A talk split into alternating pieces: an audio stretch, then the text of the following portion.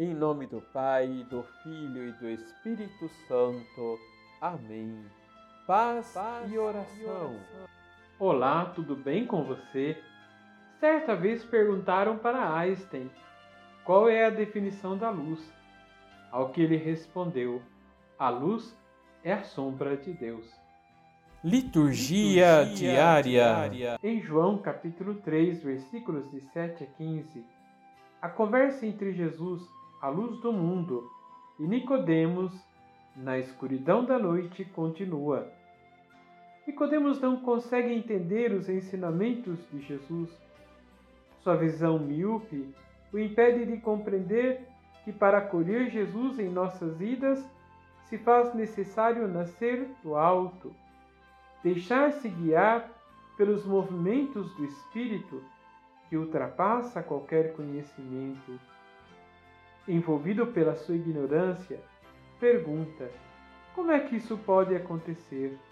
Estava totalmente perdido e confuso. Jesus lhe responde: Tu és mestre da lei em Israel, mas não sabe essas coisas? A falta de percepção do novo de Deus, a falta de percepção do novo de Deus, faz com que os fariseus rejeitem a mensagem de Jesus, a graça da vida nova.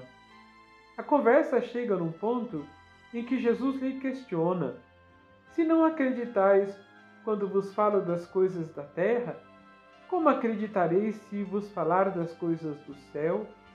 O projeto de Deus extrapola o raciocínio humano. O que é inconcebível para os homens, a morte de Jesus na cruz, se torna um sacrifício de agradável odor ao Pai.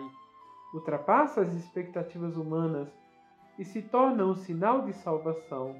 O seguimento de Jesus exige rupturas com esquemas que, em vez de nos tornar livres, faz-nos escravos. A boa notícia que o Senhor nos apresenta se fundamenta no amor a Deus e ao próximo, com a qualidade do amor que temos por nós mesmos.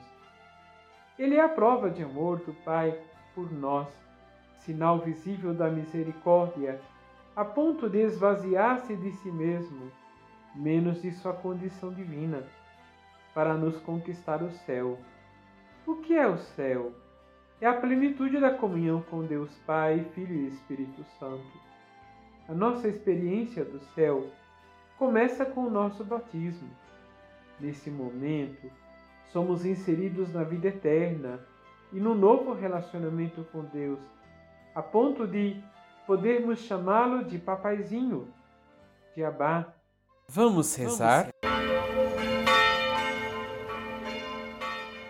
Senhor, muitas vezes pensamos em vós com a cabeça de homens e por isso não conhecemos a doçura do vosso amor misericordioso. Que o vosso Espírito nos faça olhar a vida a partir do vosso coração dilatado de amor e tenhamos em nós os mesmos sentimentos que estão no vosso coração, sinal de que nascemos do alto. Assim seja. Abençoe-vos o Deus Todo-Poderoso, Pai, Filho e Espírito Santo. Amém.